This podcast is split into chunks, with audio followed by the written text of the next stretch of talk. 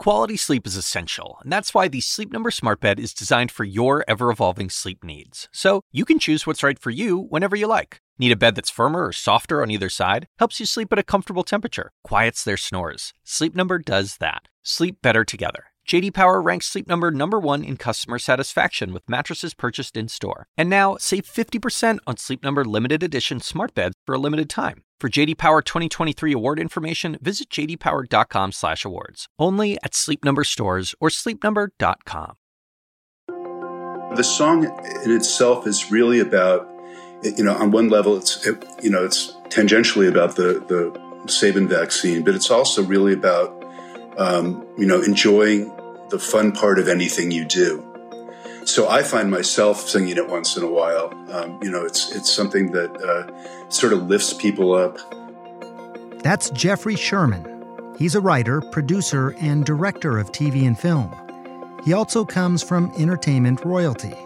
His father and uncle were Robert and Richard Sherman, best known as the legendary Disney songwriting duo, the Sherman Brothers. They wrote many of the songs we've come to know and love for films like Winnie the Pooh. Winnie the Pooh, Winnie the Pooh, tubby little cubby all stuffed with fluff. The Parent Trap. Let's get together, yeah, yeah, yeah. Why don't you and I come by? And Mary Poppins. Now, as it turns out, Jeffrey played a small role in one of those classics as well. He was the inspiration behind one of Mary Poppins' most memorable songs, A Spoonful of Sugar. For a spoonful of sugar helps the medicine go down, the medicine go down, medicine go down. Those lyrics may have been written nearly 60 years ago, but the words, A spoonful of sugar helps the medicine go down, feel very relevant today, right? especially since as the COVID 19 vaccine rollout picks up speed, the biggest challenge experts are bracing for is not manufacturing or distribution, it's whether or not people will agree to be vaccinated at all.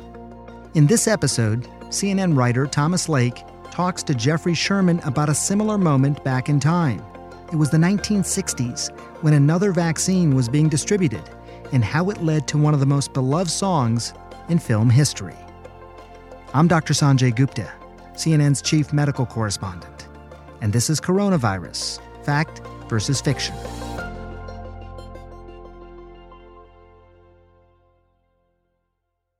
The Sherman Brothers wrote some of my favorite Disney songs, which are now some of my kids' favorite Disney songs. I asked Jeffrey Sherman how his father, Robert, and Uncle Richard got their start at Disney. The way they got into Disney Studios was they were writing songs for Annette Funicello, who was sort of the breakout musketeer. And they wrote all of her early hits like Tall Paul and Pineapple Princess. You're too young to know these, but some people out there might. Disney saw that he had Disneyland, he had all these movies and television shows, and he, he hired them as his first staff songwriters. And the reason was he gave them, in the second meeting they had, he handed them this little red book, and it was Mary Poppins.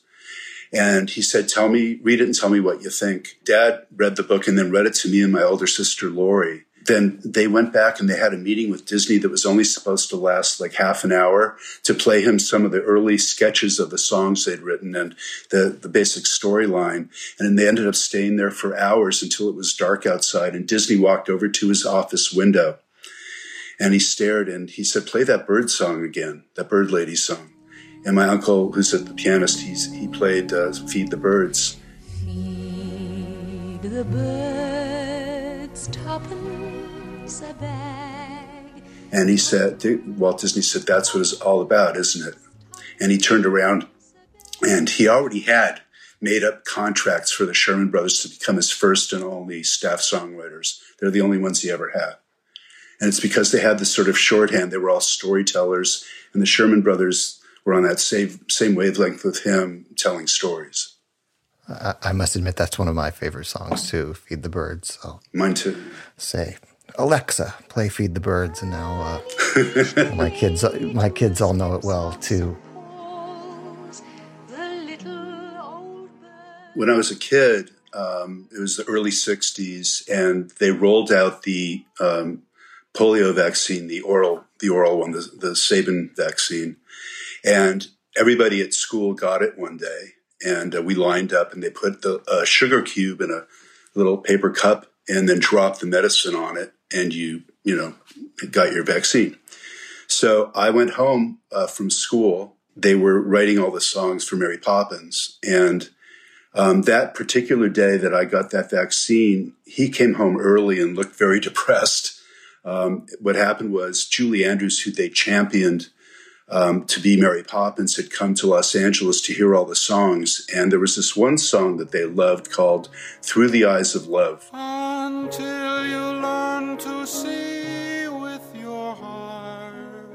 and she liked it, but it was not her favorite song. She didn't really feel it fit the Mary Poppins character, so she separately told Walt Disney that she wasn't as fond of that song. So Walt came to my dad and uncle and said, "Try to write something more in line with the Mary Poppins philosophy."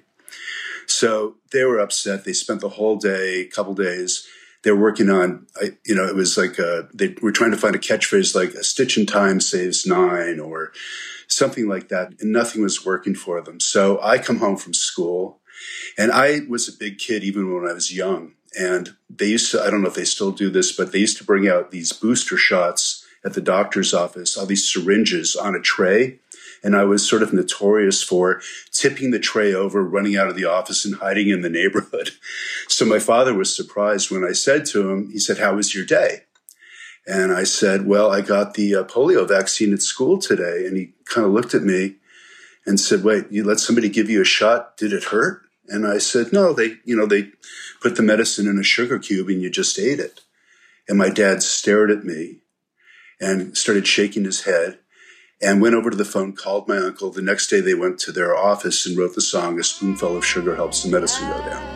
A spoonful of sugar helps the medicine go down.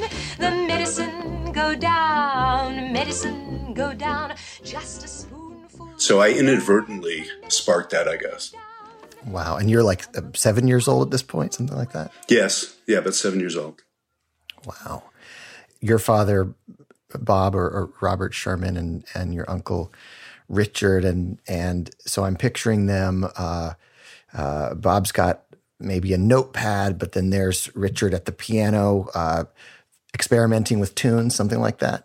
Yes, well, at first I understand my uncle thought it was the silliest idea he'd ever heard. He walked out of the room angry, and my dad sat there and waited because this happened all the time with him. My uncle went back and he goes, Wait a minute, I've got it. And what he added was, uh, in the melody, it's a spoonful of sugar helps the medicine go down. He decided Mary Poppins would have down go up.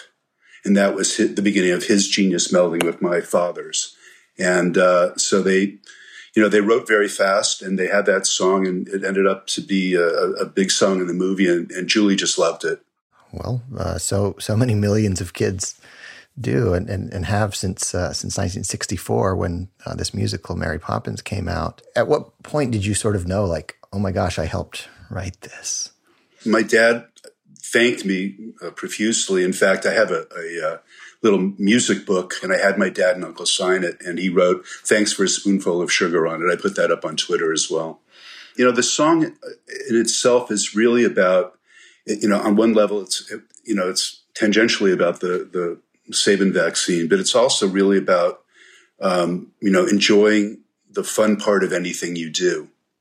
So I find myself singing it once in a while. Um, you know, it's it's something that uh, sort of lifts people up, which is part of the reason I thought I might attract people through the the the posts that I did um, by telling that backstory of the song again. Yeah, so it was just a, a thought that came into your mind uh, recently as this new vaccine is is developed and as uh, people in the U.S. are beginning to receive it uh, this week. It, the, connection just formed in your mind. You said, I, I, "I need to say something about this." Yes, well, there are two things that contributed. Um, the the primary one, actually, it's it's interesting. I'm on this podcast because I watch CNN, and uh, Dr. Gupta was on speaking about how even if the vaccine is, you know, uh, it works and it's and it's safe, so many people are afraid to take it or reluctant to take it. And he seemed really concerned. And I saw all these people on the news that are the frontline workers, the doctors and nurses that are just exhausted to the point of tears and have the scars on their face from the masks and to me, it feels like being in the, in the front lines of the war. The other influence was I have a, a, very, very close friend who's very smart, but he is sort of a fan of the current administration. And he bought into the misinformation that was coming out that it was no big deal. And he would often say to me, you know, it's just a flu. There's nothing to it. And, and I, I would try to reason with him, but he just wouldn't listen. And he saw my tweets and he called me and he said, you know, my cousin went to a family Thanksgiving and knew he was sick, but didn't believe it was anything more than a flu. And he ended up infecting that whole side of his family, and his aunt just died like a week or two ago from it. And he said, you know, I guess you were right. But uh, it did affect a lot of people. And the thing that warmed me the most was the response from doctors and nurses and scientists who not only, you know, thanked me for, for, you know, supporting them, but it launched a lot, a lot of non-vaxxers and a lot of these kind of people got on and there would be debates on this site. Well, that's really, really good to hear. I mean, as you're saying, there, there is a lot of bitterness in the air in this country right now. And I just wonder if what you think, like what would be the proverbial sugar the government or the vaccine makers could give to distrusting Americans right now to make this all seem a little sweeter? I think it's going to be twofold. I think people like Dr. Gupta coming on television, and he's so calming. Um, and I also think that as it goes on, you know, we're seeing all these, you know, wonderful healthcare workers getting the vaccine. And I think when people see it's safe, they, they might start trusting it more. Uh, you're going to take the vaccine, right? I'll be the first that day I'm told I can get it. Absolutely.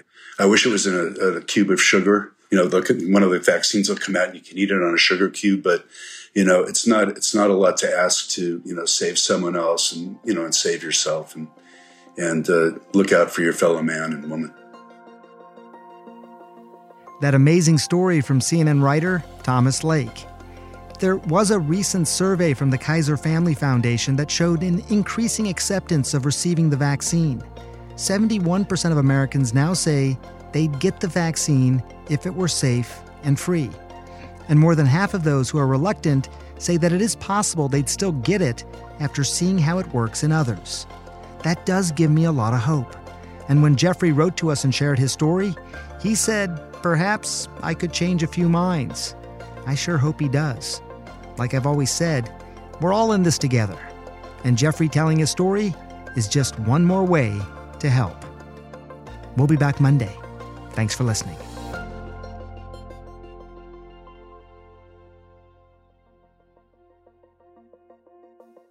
Coronavirus Fact vs. Fiction is a production of CNN Audio. Megan Marcus is the executive producer. Felicia Patinkin is the senior producer. Raj Makhija is the senior manager of production operations. This week's episodes were produced by Anne Lagamayo, Rachel Cohn, Emily Liu, Aaron Mathewson, Madeline Thompson, Zach St. Louis, and Zoe Saunders. Our medical writer is Andrea Kane. Nathan Miller is our engineer, and David Toledo is the team's production assistant.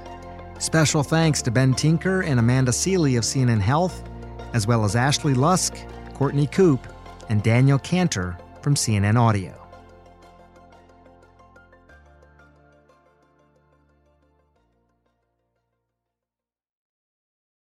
Quality sleep is essential, and that's why the Sleep Number Smart Bed is designed for your ever evolving sleep needs. So you can choose what's right for you whenever you like. Need a bed that's firmer or softer on either side? Helps you sleep at a comfortable temperature, quiets their snores. Sleep Number does that. Sleep better together. JD Power ranks Sleep Number number 1 in customer satisfaction with mattresses purchased in-store. And now, save 50% on Sleep Number limited edition smart beds for a limited time. For JD Power 2023 award information, visit jdpower.com/awards. Only at Sleep Number stores or sleepnumber.com.